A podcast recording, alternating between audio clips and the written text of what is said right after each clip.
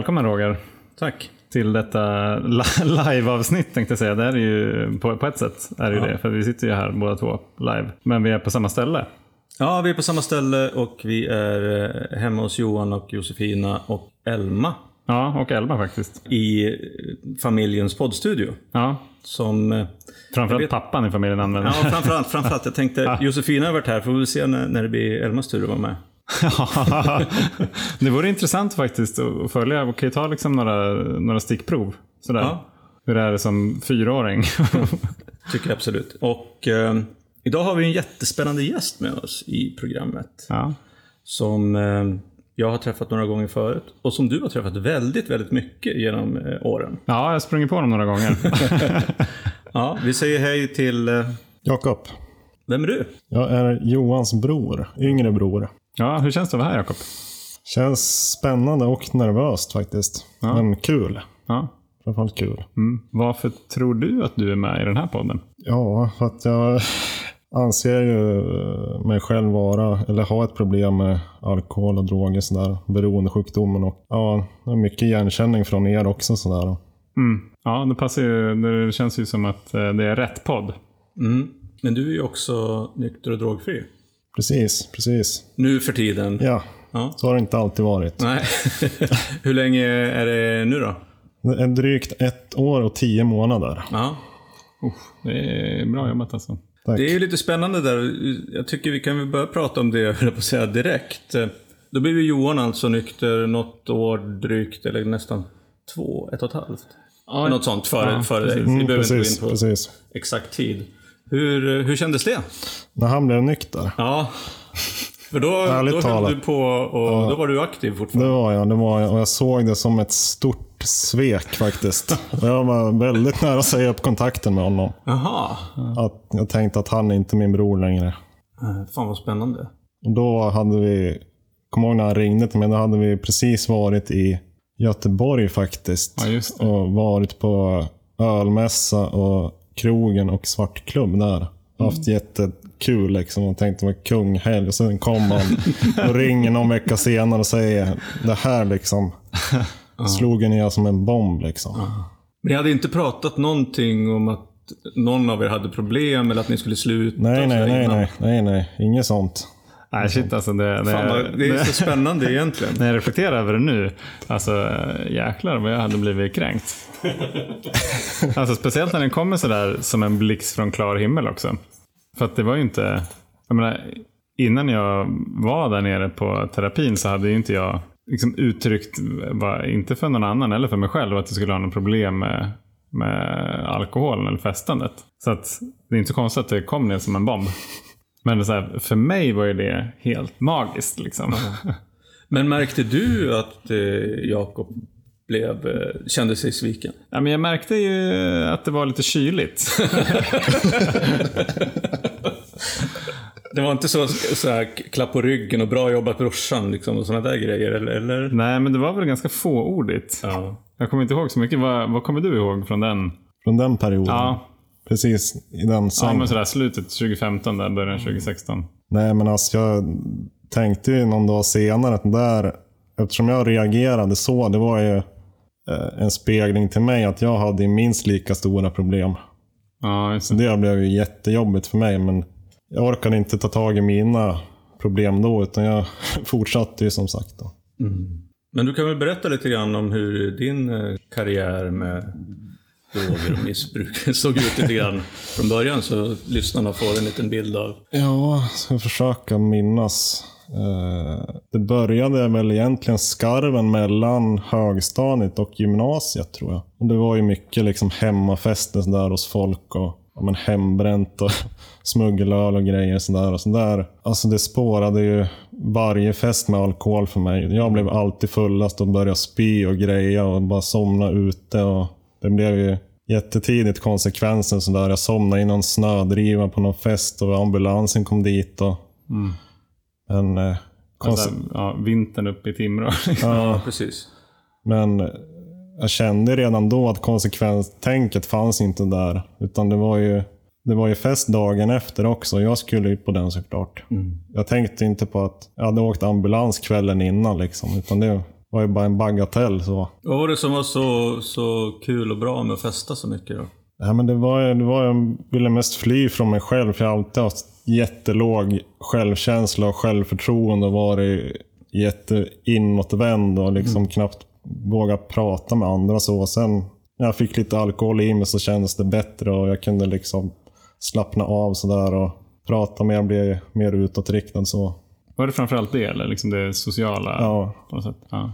Men märkte du liksom, jag tänker så här, man somnar i en snödriva och spyr och blir fullast. Då någonstans där under kvällen så försvinner ju det här sociala. Alltså, man har ju inte riktigt förmåga att prata med folk. Nej, nej, nej, eller nej. interagera med Om det inte är någon som ligger bredvid snödrivan? Ja, så kan det vara förstås. Men det var ingenting du reflekterade över att det, att det liksom gick för långt? Nej, det orkar inte jag bry mig om då i alla fall. Det var, ju kul liksom första timmarna, sen spårade jag jämt. Ja.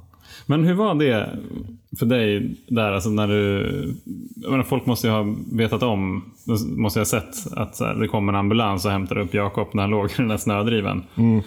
Hur var snacket efteråt? Om det, var det någonting som var lite coolt eller var det, var, hur, hur var det? Nej, men många blev ju oroliga sådär och Ja, okej. tänkte att det där var ju ganska destruktivt beteende. Sådär, och, Men sen var det ju nästa fest, då hade ju folk glömt det där. Liksom. men, det, Konstigt det där. men det kom ju tidigt kommentarer om att jag liksom drack på tok för mycket. Liksom, sådär, och, Ja, du fick ändå de kommentarerna? ja, det var jättetidigt också. Men jag, sl- jag slog bara ifrån med det. Så. Ja. Ja, och sen då? Hur gick du vidare?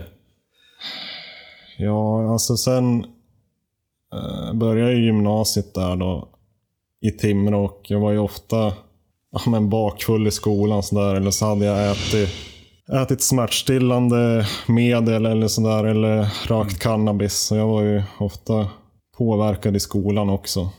Mm. Och eh, jag kunde inte sköta skolan heller så jag hamnade på individuella programmet i, på Timrå gymnasium också. Mm. Där gick, det, där gick det bättre att knarka och gå i skolan samtidigt faktiskt.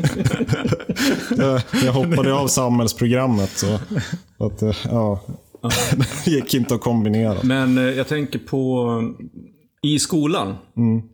Var du själv i liksom, ditt missbruk eller var det liksom flera? Var ni ett gäng eller var det... I skolan? Nej, alltså där jag gick då, då var det bara jag som höll på egentligen. Men sen hade jag ju jämnåriga kamrater som gick på, ja, på andra ställen och som okej. jag umgicks med efter skolan. Ah, okay. Jag tänker tillbaka lite grann själv på min gymnasietid. För där var ju framförallt det här med alkoholen blev ju liksom en, en sån här... Ja, det blev en kompisaktivitet. Vi planerade mycket liksom i klassen och med kompisar som gick på samma skola vad vi skulle göra och när vi skulle dricka och, och sådär. Så att, så att där var det ju, det blev ju liksom lite mer en... Ja men det blev en social grej över det hela där. Men så var det inte för dig alltså? Nej, alltså jag kände ju eh, tidigt också att ja, men det var ju oftast hemmafester hos någon fredag, lördag sådär. Och, men jag orkar inte vänta till fredag jämt. Utan jag, jag tänkte, vad ska jag göra söndag till torsdag då? då satt jag ofta hemma och drack liksom grogg eller ja, någon form av alkohol eller tog något. Då. Mm. Så det där sociala blev ju mindre och mindre viktigt sådär, med Ja. tiden. så. Hur kunde det kännas då när du drack hemma? Om det kändes fel. Liksom. Nej, men liksom, eller så här, hur, hur kunde det se ut? Liksom, hur, hur kunde en sån kväll? Nej, men det var ofta man hade något hembränt eller sådär. Så jag satt och groggade och kollade på någon film bara tills jag däckade ungefär. Och så såg det ut. Ja, just det. Det var inte som att ja, nu ska jag bjuda hem dem och dem. Utan jag satt själv liksom så tills jag somnade. Det är ganska intressant det där. Vi har ju haft rätt olika sätt att dricka på, på ett sätt, fast på ett sätt inte. Alltså jag drack ju genom att styra upp fester. För att på något vis maskera mitt eget drickande. Och så här, ja, men det var ju en massa tillställningar överallt och då är det ju helt okej att dricka. Liksom. Men jag hade ju också, det där, om jag var på en fest och, rent, och jag inte fick dricka tillräckligt mycket. Då ville jag alltid fortsätta dricka när jag var hemma. Jag har väl berättat om min eh, Jurassic Park-mugg. Som jag Exakt. Jag fyllde med liksom en stadig 50-50 hembränt Trocadero-grogg när jag kom hem. Ja, men så här, det, Det har jag kommit på ganska nyligen. För det, det är ungefär samma sätt att dricka på. Så jag kollar alltid på Rambo First Blood. Eh, och det var också helt... Och, och så här, i, i väntan på att, att slockna.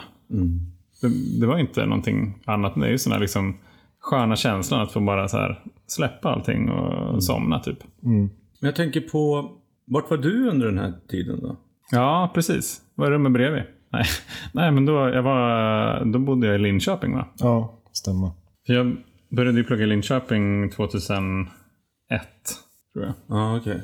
Märkte du någonting av eh, Jakobs beteende? Nej, alltså inte, alltså jag fick ju lite rapporter hemifrån med liksom just ambulansfärder och sådär. Tänkte jag så här, ja, ja men det kan ju hända vem som helst tänkte jag. Alltså för mig så var det inte så onormalt. Nej. Egentligen. Var så här, ja ja, alltså det är väl en högstadie slash gymnasiefest som har spårat ur. Det gör det ju titt som tätt. Men jag visste ju inte då om hur Jakob drack liksom på vardagarna hemma. Och sen så att det var så här att det var, så här, att det var kämpigt i skolan till exempel. Det kan det ju vara utan att man har ett alkoholmissbruk. Ja, ja. Så att det var inte, alltså, jag kopplade aldrig ihop, ja, jag visste inte helt enkelt. Det är också fascinerande. I, och i övrigt i din omgivning då? Alltså typ föräldrar, kompisar, skola sådär. Var det någon som då under den här perioden också tyckte att man borde göra någonting åt saken? Alltså, märkte ju på lärarna i skolan att Alltså jag, jag skötte i skolan rätt bra på individuella programmet. Men jag var, de såg att liksom jag var hög och blev påverkad av tabletter eller så. så de, de brydde sig inte så mycket faktiskt om det. Utan jag var ändå där, jag gjorde det jag skulle och det gick faktiskt bra. Så, så det var liksom på något konstigt sätt lugnt ändå på något vis. det, det är ju det är ganska fascinerande att ta sig igenom gymnasiet liksom full påtänd de flesta dagarna. Men det är också, alltså det säger en hel del tycker jag om den här sjukdomen. Att, att människor runt omkring har väldigt låg beredskap för att överhuvudtaget märka eller agera eller, eller göra någonting åt det. Det var lite, lite, lite lika, likadant som när vi pratade med, med Linus till exempel på Cordial. Ja. Just det där att ja, det är ganska ta- tabubelagt, det är, liksom, det är fyllt med skam. Så att, så att det är ett jobbigt scenario för människor runt omkring. Och det gör att man kanske är, ja, man är outbildad eller oförberedd på att hantera sådana här människor och sådana här situationer. Så därför låter man det bara vara, kanske. Nu gissar Ja, jag ja, bara, men, men, men, eh, men att... Jag är att inte så om- van att ta de samtalen. Nej, men om det var så här, jag menar, om det är någon som skolkar mycket, men då, då finns det liksom protokoll för det. Och det finns så här mobbing policies och det är liksom exakt. mycket sådana grejer för saker som kanske är eh, lika allvarliga men mindre eh, tabubelagda. Om det här händer, då gör vi det här och det här. Nu vet jag inte hur det ser ut i skolor idag. Det kanske är något helt annat. Det ska jag inte prata om. Och det kan ju faktiskt vara så att om det är någon som lyssnar på det här som, som rör sig i skolvärlden så skulle det också vara en intressant eh, diskussion att ta i ett sånt här program om, om hur man hanterar, hanterar såna här, såna här saker i skolan. Men det är ju som du säger, det är helt fascinerande att man kan liksom glida i dimma genom gymnasiet. Liksom, oavsett om det är på det individuella programmet eller om det är på natur eller vad fan det nu kan vara. Liksom. Så att, eh, ja. Va, vad hände sen då, efter gymnasiet? Alltså jag gick inte klart gymnasiet faktiskt. Det gick ju bra typ två år eller så. Sen hamnade jag på öppenvården i Timrå då. Vad innebär det då? Nej, men alltså man var ju där på dagarna. Det var lite föreläsningar från drogterapeuter och sådär. Och sen åkte vi... Hur kommer det sig att du hamnade där? ja, exakt. Alltså det var väl något med, med socialtjänsten blev inkopplad sådär. Hur, Det var någon konsekvens av missbruket sådär. Så blev de inkopplade och sen ja, slussades jag vidare till öppenvården då. Var det efter någon fest typ, eller var det... Ja, det var något, något sånt. Jag kommer inte ihåg riktigt. Nej. Det var nå- någonstans i dimman där. Så kommer... Ja. Men eh, hur, hur går det till? Liksom? Tar de, kommer socialtjänsten och pratar med dig? Var du myndig då eller? Ja, men det var jag. Ja. Ja, just det. Då pratade de med dig. Ja. Mm. Och sen så, ja men jag, jag gick med på det bara. Ja, okej. Tänkte att det ja, kan väl vara bra jag var väl inte så jättevillig sådär kan jag säga i efterhand. Då. Jag ville bara liksom, ja men kan de hålla tyst ungefär. Ja. Så jag gör det här då. Mm. Men jag minns att jag var i skolan kanske två dagar i veckan, sen på öppenvården tre dagar i veckan. Ja. Vad gjorde man där då?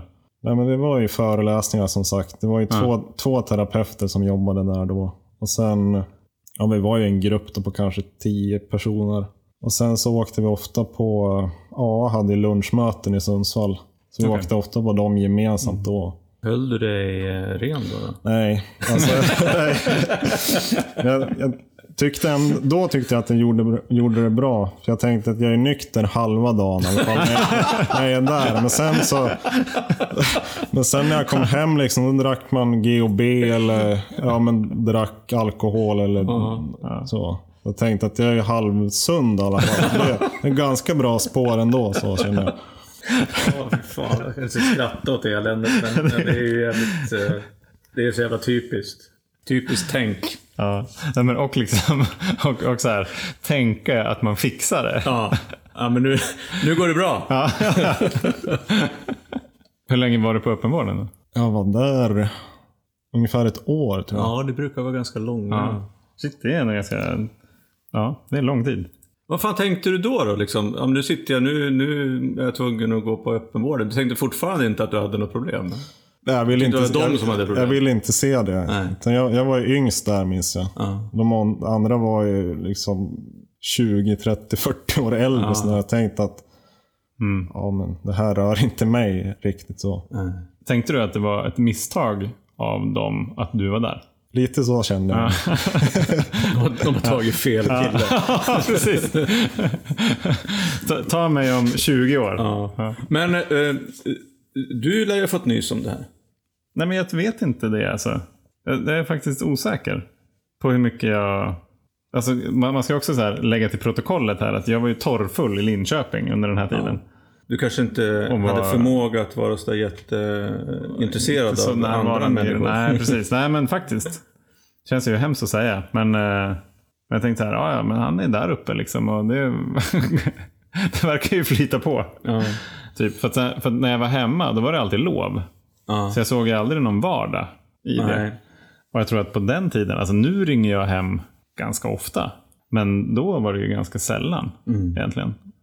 Det var en mycket högre grad av självcentrering Mm. då. Så jag tror inte att jag, kanske att jag fick höra det, men jag vet inte om det gick in Nej. riktigt.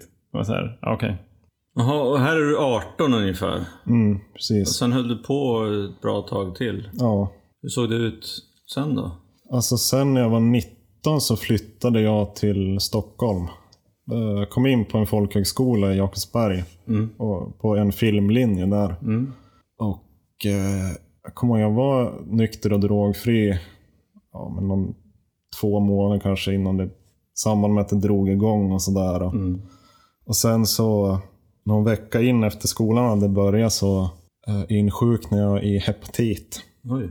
Som jag, jag, jag hade blivit smittad fyra månader tidigare. Och i inkubationstid på fyra månader. Oj. Så jag blev faktiskt smittad med hepatit när jag gick på öppenvården. Mm. Och det, jag blev ju jätterisig. Jag fattade inte vad fan det var först liksom. Jag blev helt gul. Ja, Ja, sen när jag hamnade jag på sjukhus efter ett tag sådär. Och ja. kom jag fick åka taxi från Danderyds sjukhus upp till Sundsvalls sjukhus. Oj, det jag är var bra. fortfarande skriven där uppe. Så. Ja, just det. Ja, det var väldigt diffus tid där. Jag låg nästan bara och sov hela tiden. Liksom. Just det, för då kom jag hem, kommer jag ihåg. Det fick jag nys om. Däremot. fick du nys ja, det, det rörde sig liksom ner till 013-området också. Och hur länge låg du på sjukhus då? då? Ja, det var väl tio dagar i alla fall Ja. tror jag. Och där tänkte jag, men nu, nu får det räcka med allt liksom missbruk och sådär. Jag är så jävla trött på det här. Konsekvenser och skit. Mm. Men det höll ju inte så länge, utan jag började igen ganska snabbt sådär. Och träffade ju en likasinnad, likasinnad kille i klassen sådär. Och vi drog ner varann kraftigt i träsket igen. Mm. Och var ju påverkade varje dag. Och tog droger på skolan varje dag också. Alltså det är ja. På något vis, jag kan, jag kan nästan bli imponerad över att man liksom orkar vara påverkad så ofta. Men, men det var liksom att mitt, mitt missbruk såg ju, såg ju annorlunda ut än, än, vad, än vad ditt var. Jag vill liksom aldrig vara i någon form av så här jobb eller studiemiljö eller någonting när jag var påverkad. Utan det var liksom alltid kopplat till, till fest. Jag har fortfarande liksom svårt att fatta hur, hur det där gick till egentligen.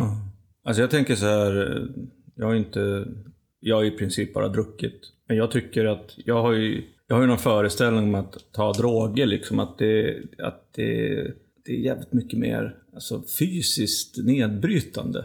Jag tänker att det är jobbigt liksom, att göra det liksom hela tiden. Jag tänker att fan att inte fler bara dör.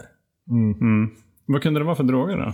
Nej men det var ju alltså cannabisrökning varje dag. Ja. Och sen ja, amfetamin ibland och sådär. Och, ja, en del opiater där som jag blev bjuden på. Mm. Kommer ihåg det var, jag träffade en, två polare inne i stan en gång och de båda gick på heroin. Och så ville de, ja det var länge sedan vi såg sådär och tänkte, ja men vill du, vill du ha lite sådär? Fan jag skulle till skolan dagen efter. Mm. Ja, sen satt jag och drog i och sådär och liksom, jag tänkte, man, vad fan.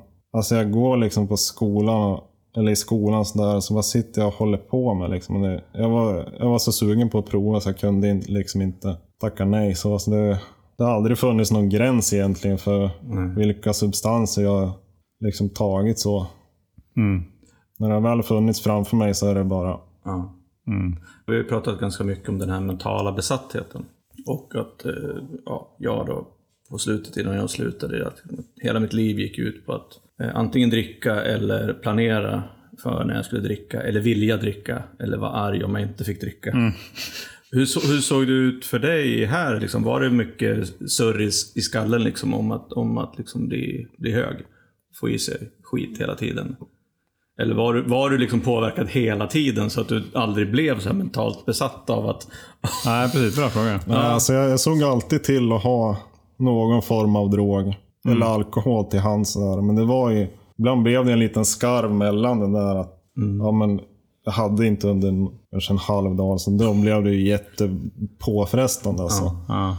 Kunde bli väldigt liksom otrevlig och ja, ibland hotfull mot andra. Sådär.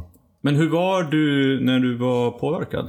Alltså både hur kändes det för dig själv och hur interagerade du med människor? Var du, blev du liksom en skön kille tyckte du? eller? Tyckte jag. Ja. tyckte jag. Nej, men som sagt, det var ju mestadels cannabisrökning så, som gällde. Och, ja, men jag tyck, tyckte jag blev ganska mellow liksom. Och, ja. men lite nedskruvad sådär. Och jag tyckte jag var ganska nice kille ändå. Mm. Men länge- tyckte du också att du klarade, alltså att livet blev bättre med, eh, med cannabis till exempel i kroppen? Ja, alltså jag intalar ju mig själv Ja. det. Det Ja. gjorde jag såklart. Annars hade jag inte fortsatt. Nej.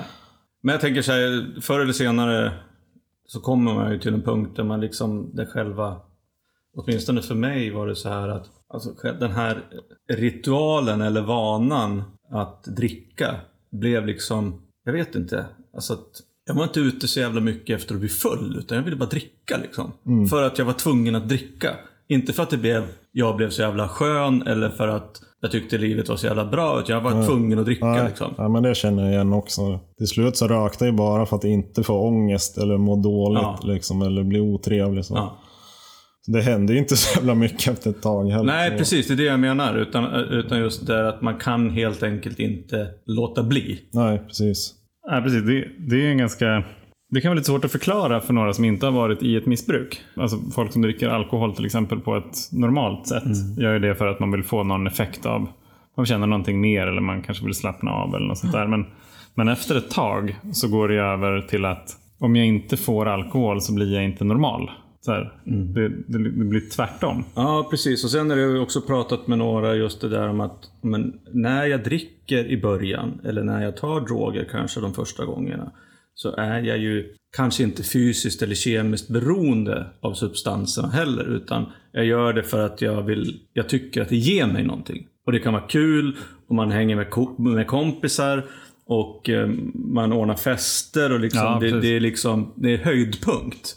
För att om det inte var en höjdpunkt eller att livet blev bättre som du säger, då skulle man ju för fan inte göra det. Nej, exakt. Om man första gången man drack eller eh, tände på eller vad fan man nu gör skulle känna att man gjorde det bara liksom för att man inte kunde låta bli. Det- Så då, det, då är det ju svårt liksom för att användandet i sig i början ger ju någonting.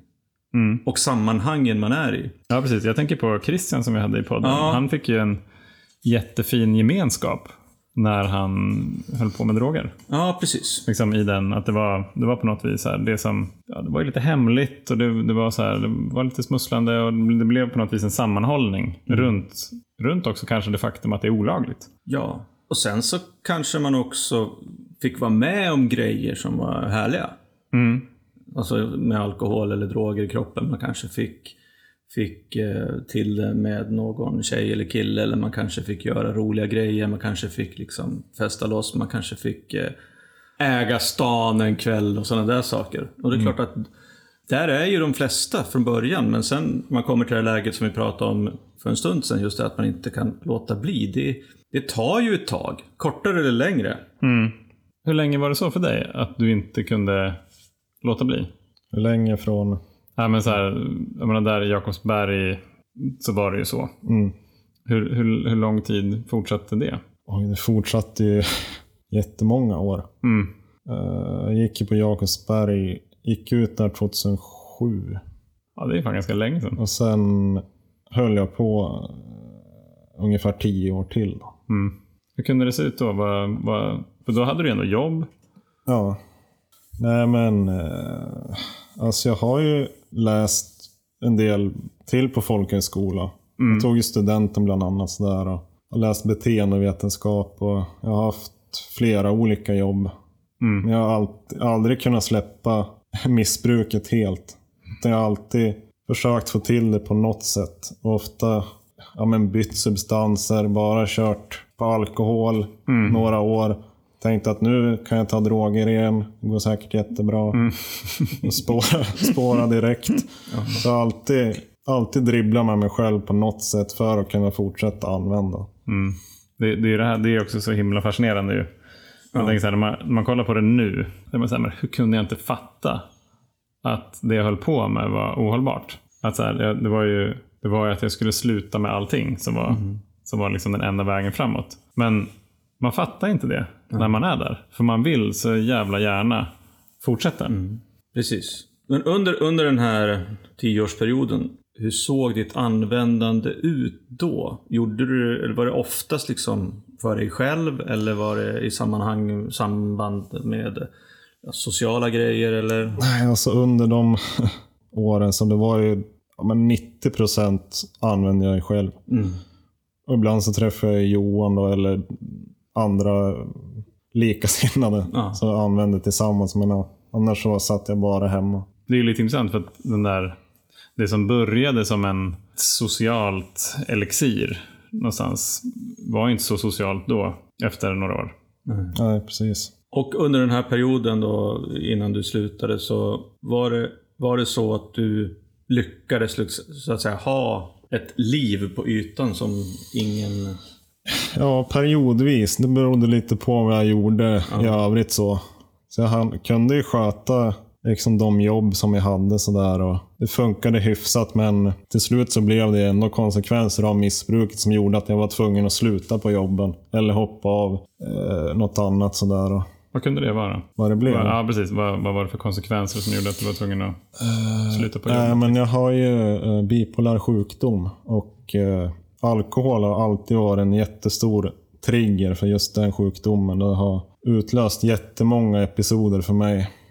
Och då har jag ja, men impuls, eh, gjort impulsgrejer som jag sagt upp mig från jobbet. Nu ska jag göra det här. Fick någon fix idé. Mm. Skit i det här. Och det blev bara ett virrvarr av allting sådär. Och, Vad, vad är det som händer när en sån episod triggas? Kan du förklara lite grann vad som... Alltså jag har ju typ två. Då får jag lindriga manier. Mm. Hypomanier som det kallas. Och då blir jag ja, men uppskruvad, kan inte sova, kan bli otrevlig, hotfull, eh, impulsiv, eh, sexlusten ökar.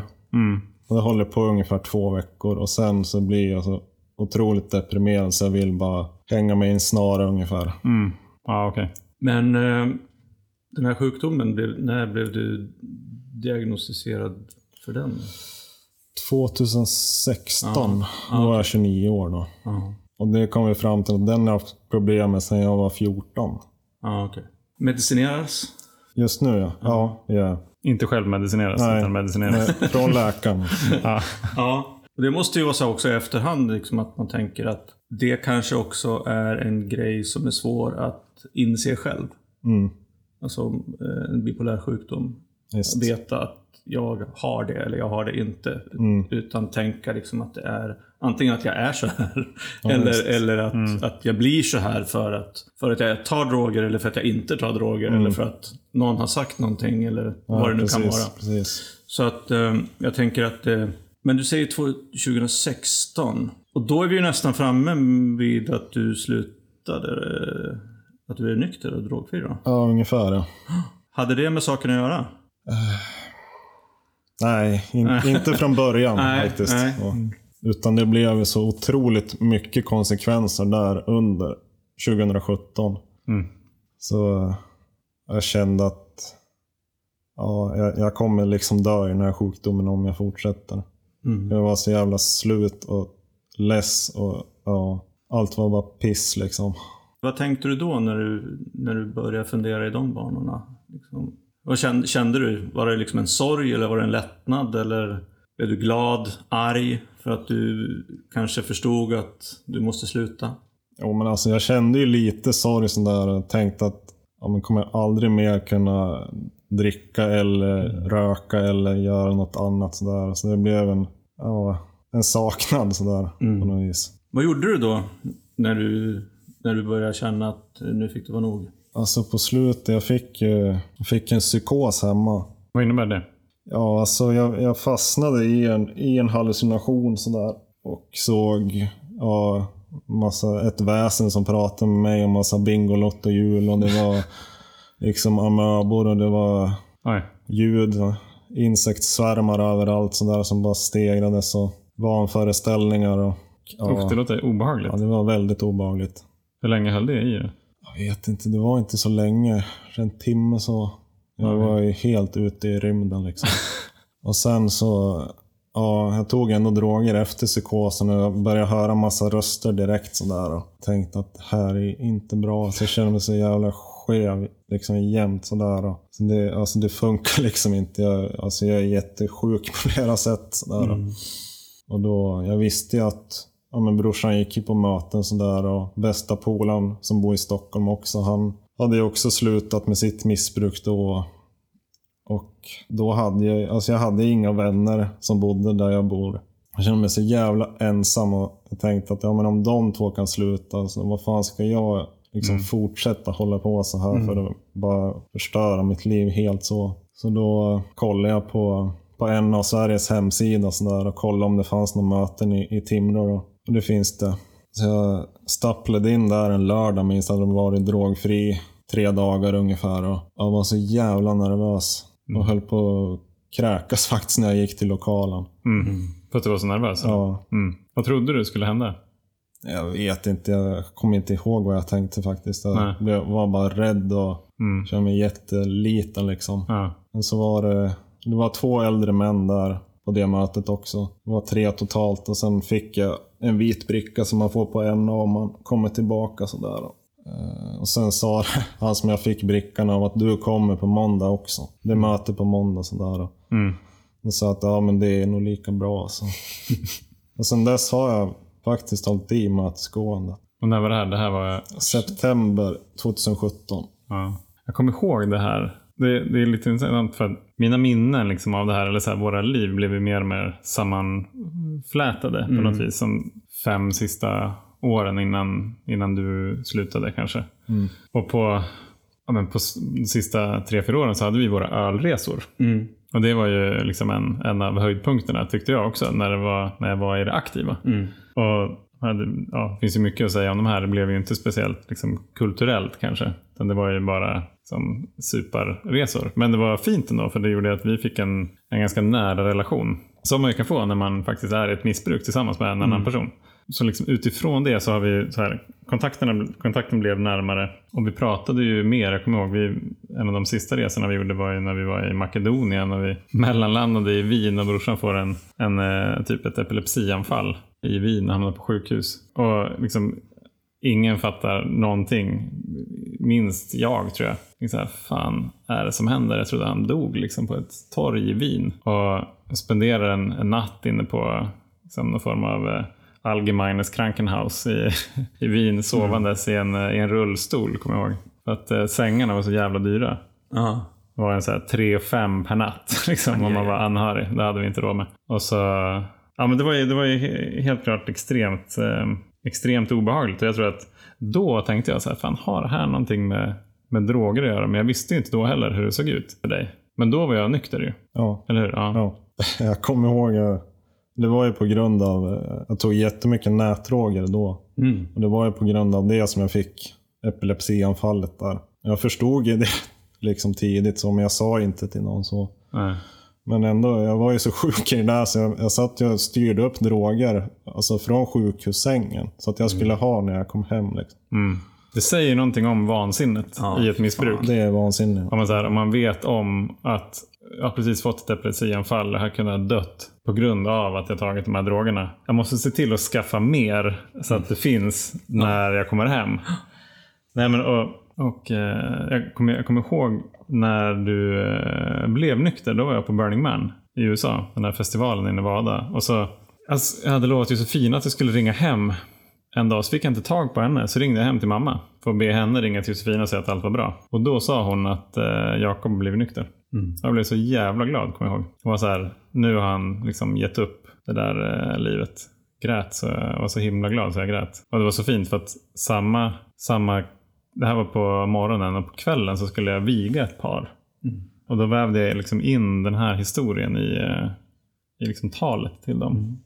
Det var extremt fint det säger liksom också en del. Jag menar, även fast jag hade varit nykter i nästan två år. Mm. Så, så ville jag också blunda för hur det var för en av dem som står mig närmast.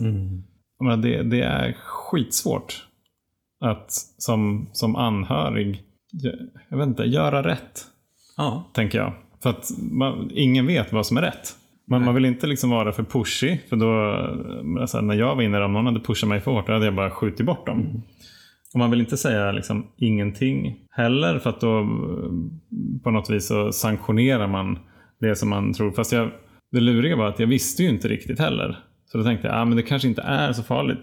För jag ville, jag ville att det skulle vara inte så farligt. Det, det kanske inte har någonting med drogen att göra att det här epilepsianfallet hände. Till exempel. Det är klart att jag tänkte tanken flera gånger. Nej, men det, är ju, det, det belyser ju ännu mer den här liksom, frågan om att vi, vi vet inte vad fan vi ska göra Nej, kring den här sjukdomen när vi står på sidan om. Nej. Jag menar, vi som har varit i missbruk, eh, vi vet ju hur vi tänkte liksom, om att vi inte hade problem och att, eller att vi hade problem och om vi försökte sluta eller inte försökte sluta och sådär.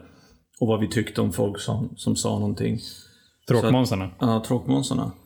Men, eh, och det är många, många av oss som aldrig kan fatta det här beslutet. Att hamna på det här stället som gör att vi faktiskt ber om hjälp.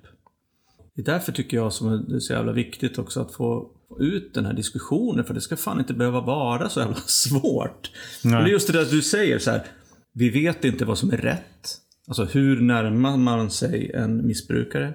Vi är rädda för att göra fel. Ja, precis. Vi kanske väljer att inte göra någonting för att man är rädd att stöta bort någon eller för att, någon, att, att personen ska bli arg på en eller kanske lämna en. Och sådana där saker. Ja, så, exakt. så därför är det jävligt knivigt. Men jag tänkte på en grej. När du slutade så, så berättade du att du tyckte att det liksom det fick vara nog. Att du inte förstörde ditt liv. Var det första gången du hade den tanken? Eller hade du tänkt så tidigare? Jag hade tänkt så tidigare, men jag tänkte att eh, ja, men bara jag plockar bort drogerna och alkoholen så kommer allt fixa sig själv. typ. Men det håller ju inte någon längre period för mig i alla fall. Nej. Utan jag måste ju... Du hade försökt att sluta. Ja, Och bara liksom, nej nu ska jag inte göra det här längre. Utan Nej. att göra någonting annat. ja precis. Bara spola ner droger, hälla ut all alkohol, sen bara Mm, det är det lugnt. Tre dagar eller Ja. tre veckor. Eller tre timmar. Ja, precis. Vad är skillnaden nu då? Nej, men eh, det är väl att jag, ja, jag går på möten, Mm. mest på NA. Mm. Jag jobbar i NA-steg. Jag har en sponsor där. Mm. Jag gör mycket service i NA. Öppna möten. Mm. Och är eh, gruppservice-representant för Timrågruppen just nu. Vad, vad, vad är det som blir skillnad med det? Om du skulle förklara för någon som inte som har varit i någon tolvstegsgemenskap. Nej, men, eh, alltså, jag tycker det är jätteviktigt med möten sådär att eh, ja, men, träffa likasinnade och påminna mig själv så gott som varje dag att jag är en beroende. Jag har beroendesjukdomen. Mm. Jag klarar inte det här på egen hand. Mm. Det, det där är också intressant faktiskt. Varför tror du att det är viktigt att påminna sig själv om det? Så här, för, för jag tänker, det, det kan ju också det kan också vara så, ja men fasen nu har jag varit liksom nykter i x år. Jag vill inte vara alkoholist något mer. Jag är inte det för det var så länge sedan som det livet var. Ja, Vad, vad tänker du kring det? Det är ju livsfarligt ju. Nej, men jag tänker att alltså, man, man ska inte bli bekväm i sin nykterhet. Nej. Utan ja, men nu har jag kämpat på så jävla bra. Nu kan jag fasa ut några möten sådär. Och då, Det är som upplagt för att jag ska strula till det igen. Liksom. Vad tror du kommer hända om du skulle göra det? Och tumma på Ja. de sakerna jag gör nu. Mm. Alltså det kanske inte skulle leda till återfall direkt som jag skulle... Liksom måendet skulle sakta men säkert försämras tills det blir så ohanterligt så jag inte orkar vara nykter läng- längre. Nej. Och det kan vara en väldigt lång period så. Mm. Så det kan ju smyga sig på liksom. Vad tycker du att eh, alltså programmet och mötena... Tänkte på service och just så. Det var liksom släppa mitt ego sån där att eh, ställa upp för gruppen, sån där, finnas för gruppen. Jag gör service för gruppens skull. Utan jag ska inte göda mitt ego liksom 24-7. Vara högmodig. Gå upp i hjärnan på en liksom. Mm. Nej, men sen med, med möten sån där, det är ju mycket identifikation med de andra som är där då. Och, ja, men igenkänning och liksom oftast är man på samma våglängd liksom. Om jag säger det här så kan du känna igen det, så kan ja, den tredje känna igen det. Mm. Varför är det viktigt? Nej, men liksom få eh, känna att andra förstår en liksom. Ja, Det är det. jag tycker det är jättesvårt att prata med folk som är icke-beroende. Utan jag vet inte vad jag ska prata om. Liksom. Det blir bara att prata om vädret ungefär. Mm. När det är en annan beroende så kommer man... Ja, det blir en annan nivå på samtalet. Liksom. Mm. Och hur mår eh, nyktra och drogfria Jakob idag då? Idag mår jag bra, måste jag säga. Livet börjar gå åt rätt håll känner jag. För, för du har varit nykter ett år och tio månader. Om, om du jämför liksom år ett med år två. Alltså det var ju jättejobbigt i början. Mm. Men framförallt i början att tända av från eh, diverse droger och alkohol. och Sådär. Det var ju mycket fysiskt Ja. I början. så och Sen hade jag ju ja, men stora problem med, med bipolariteten fortfarande fast jag var nykter då. Och var ju mer sjuk än frisk egentligen. Jag blev inlagd på en psykiatrisk avdelning två gånger. Mm. Och det var jättejobbigt sådär. Och höll på att mixtra med mediciner. Och, men till slut så, ja, de hittade ju rätt på den fronten också. Till slut då. Och sen jag blev mer ja, men balanserad så då kände jag att nu är jag redo att börja arbeta med stegen. Sådär. Och då, När var det? när jag började med stegen, det var väl i oktober förra året. Mm. Alltså typ ett år in i nykterheten. då. Mm. Då kände jag mig redo att fråga en annan man om han var villig att, att vara min sponsor. Då. Han tackade ja. Mm. Och va- vart är, vart är du i stegarbetet just nu? Jag är på sjätte steget just nu. Mm. Karak karaktärsdefekten. Just det. Så du har gjort eh, steg 4, 5. Ja. Ja. Hur var det? då? Oh. ja. Va, va, vad är det man gör i steg 4, 5? För de som inte... Man gör en uh, grundlu orädd moralisk inventering av sig själv. Mm. Det låter ju så här Lattjo. Ja. ja, men I NOs eh, steg så skriver man om harm, eh, skuld och skam, rädslor, känslor, eh, sex, relationer och hemligheter. Och jag kände att det är många ämnen där som jag är så jävla obekväm att prata om. Mm. Särskilt med sexdelen sådär. Och, Ja, det var ju mycket med skuld och skam som var tungt att liksom bära på. och Erkänna för mig själv liksom. Och, Mm. och med jättemycket saker som jag hade ställt till med. Och jag är den största orsaken till att det har gått åt helvete. Liksom. Jag kan inte skylla på någon annan. Mm. Liksom bara se det och skriva ner det på papper. Liksom. Det var en otroligt jobbig period. Mm. Men eh, jag kände ju sen när vi gjorde, jag gjorde femte steget med sponsorn att vilken otrolig befrielse att erkänna det här för en annan människa och en, en annan man som jag känner tillit till. Mm. Så det, det blev ett jättefint eh, samtal. Ja. Det här jävla tolvstegsprogrammet alltså. Ja. Ni har ju också fått en eh, ny, jag, ny gemenskap. Alltså tillsammans. Jag vet ju att ni, mm, ja, ni brukar gå på möten tillsammans när ni träffas och sådana saker. Hur, Ja. hur, hur är det? Jag tycker det är jättefint. Verkligen att få dela tillfrisknandets väg tillsammans. Och det, jag tror att, jag, säga, jag gillar identifikationen som man kan få när man går på möten och liksom hör andras. Och jag tror att eftersom vi känner varandra så väl redan sen innan så, så är ju identifikationen liksom redan på topp. Och så lägger man på nykterheten och, och en ännu större på något vis kunskap om varandras känslor och liv. Så blir det väldigt fint stöd. När ni då har så här lite grann tolvstegsprogrammet och alla de här uttrycken som, och alla de här alltså karaktärsdefekterna som du pratar om. Om harm och självcentrering, rädsla och vad det nu kan vara. Mm. Kan ni se tillbaks på, på varandra så här aktiva eller tidigare år och tänka, tänka så här, aha. Kan ni liksom se varandra på något sätt i, Men jag kan, ja, jag, jag kan, eh, ett, ett exempel är ju, jag kan, när jag tänker tillbaka på det, liksom de gångerna då du har blivit så himla arg. När det liksom har, ja men så här, det bara bränner av liksom någonting. Då, då kan jag förstå det mycket bättre idag. Att så här, ja, men jag kan också känna de där som svallvågorna av ilska som, som kommer upp som jag inte då heller visste hur jag skulle hantera. Nej. Utan så här, man känner för att bara så här, spränga allt som är i närheten ungefär. Så att jag har liksom retroaktiv förståelse. Ja, precis. Kan man säga. Ja. Ja. Har, har du någonting som du tänker på? Nej, men jag har fått en mer nyanserad bild av dig. Jag trodde inte att du hade... Men att du kände vissa saker, tänkte vissa saker om dig själv så.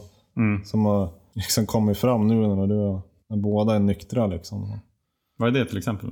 Ja, men liksom lå, lå, ganska låg självkänsla och sådär och rädd för, rädd för ganska många saker som jag, jag inte alls har vetat om egentligen. Nej. Ja, den här jävla rädslan. Ja, det är de där rädslorna. Alltså. Man är ganska... Tror, det, det är nog ganska många, men man är ganska bra på att fejka det man är... Att man inte är rädd för det man är rädd. Ja. Men eh, det gör ju inte att rädslan går bort direkt. Jag tänker också så här att som, som aktiv, till skillnad från i, i det nyktra livet, det som du är inne på lite grann, att man kan vara rädd att prata om saker, men när man är aktiv då är man ju specialist på att liksom bara suga in allting och behålla allting inuti. De dåliga grejerna. Och bara antingen dricka eller knarka på det, eller bara bli förbannad eller bitter eller kränkt. Men inte liksom berätta varför. Nej, Man kan gå runt och vara en, en Ove Ove ja. en surgubbe utan att någon vet varför. Eller folk kanske tror att man är sur för en grej fast egentligen så är man bara, bara bitter och rädd. ja. Och det är ju så skönt att kunna åtminstone ha lite lättare att prata om sådana här saker i nykterheten. För att precis som du säger så när man får prata om det så lyfter det. Det släpper liksom. Mm. Sen kanske inte problemen, om man nu har problem, försvinner. Däremot de känslorna som man kan ha kring det kan ju bli mycket lättare att, att, att bära. Ja, precis. Jag, jag vet inte om jag läser det i, i någon tolvstegslitteratur, men det var just så här kring, kring problem. Att men lite grann så här, ju nyktrare vi blir, desto mer inser vi att det inte finns så många problem att lösa egentligen. Utan de upplöses Liksom, alltså, aha, det var inget problem, Nej. det där. Som jag trodde var ett problem. Så att då finns det ingenting att lösa. Nej. Eh, och det är en ganska härlig frihetskänsla tycker jag. Det måste också vara, jag tänker på det som du berättade, att dels att ni redan tidigare har, har kommit närmare varandra. Men det måste också vara speciellt att ha liksom en brorsa i nykterheten som man också kan prata med om de här sakerna. Mm. Och så tillfrisknandet. Ja, det är grymt ju. Jag gillar så här, när jag kommer hem och hälsar på så är det på något vis när, när är nästa möte som sätter, som sätter lite agendan för, för vad, som, vad som händer. Och vi får se hur många möten vi klipper tillsammans den här veckan. Vi får se, kanske ta med Elma på ett möte. Hon måste väl gå på sitt första här någon gång. Ja, det, har man inte gjort det? Nej. Det är dags nu. Ja, hur känns det nu då Jakob? Fortfarande nervös? Ja, det känns bra nu. Det känns bra. Jag släppte efter en timme ungefär. Ja, ja, ja. Ja, vad bra. Ja, Är det någonting du skulle vilja dela med dig av innan vi stänger igen kiosken? Till lyssnarna. Mm. Våga gå på ett möte om du känner att du har problem. Mm. Ja. Vad tänker du Roger? Nej, jag tänker på, tänker på två saker egentligen. Det ena är ju just alltså bli fascinerad och skrämd av eh, den mänskliga kroppens förmåga att kunna liksom vidmakthålla ett missbruk under så många år utan att liksom gå sönder. Det är, jag tänker på, som du berättar, att du är på i tio år du har också sagt att liksom när du satte igång efter din Ja, det var också tio år. Ja, kör 10 år och jag höll på tills jag var 40. Sådär. Kanske inte så mycket, men på slutet ändå just att kroppen klarar av det. Och det är väl både eh, a blessing and a curse. Ja, liksom att, att, att man kan hålla på så länge utan att, att gå sönder helt enkelt. Tills man får ett epilepsianfall Ja, ja precis. Och det, och det andra är ju, eh, jag tänker på den här, jag känner igen mig väldigt mycket i just det här ensamanvändandet. Som jag också höll på med kanske de sista fem åren. Att vi som beroende människor kan hitta och tycka att det är ett värdigt liv att hålla på liksom och supa och knarka i ensamhet. Mm. Samtidigt som man försöker då, antingen klarar man av det helt, liksom hålla fasaden uppe. Men att, man, att vi måste hitta stunder för oss själva. Där jag satt i bilen och hällde i mig liksom små souvenirflaskor med vodka och du satt hemma och rökte på. Liksom att, att, och ändå tycka att jag vill ha kvar det här livet. Mm. Ja, precis. Det här är ett liv som är värt att leva. Mm. Som ingen får komma liksom och, och, och Ja, ha pekpinnar om och tycka att jag är, gör någonting konstigt. Det är ju så jävla tragiskt. Liksom. Att, Mm. att det är många människor som är i den situationen tror jag. Just det där med ensammissbruket. Jag var där, du var där. Du hade väl kommit dit förr eller senare. Ja, det tror jag. Absolut. Sen tycker jag att det är så... Ja, det är jävligt härligt att få snacka med, med brorsorna. Jag tycker det är så jävla skönt och, och liksom ni, är- att ni gör det här. Liksom, Mm. att hitta tillfrisknandet båda två. Ni är fan värda hörni. Mm. Tack. Tack. Jag Tänker tänk- du på då? Ja, men jag, jag tänker på att det är ju... Vi båda blev nyktra för vår egen skull. Men, eller och.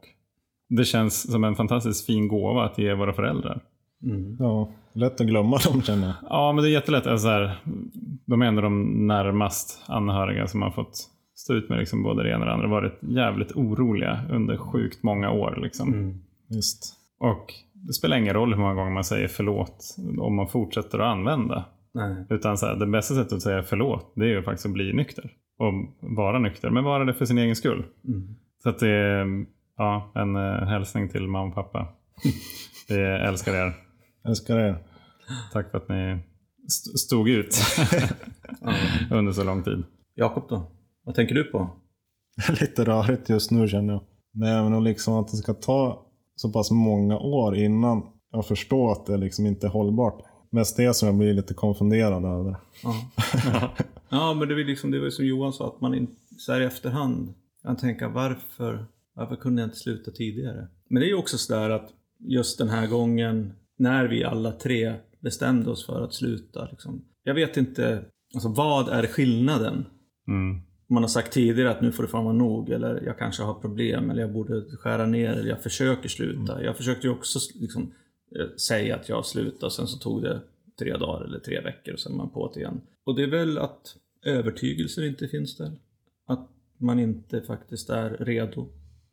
Och det är svårt att säga vad som gör en redo.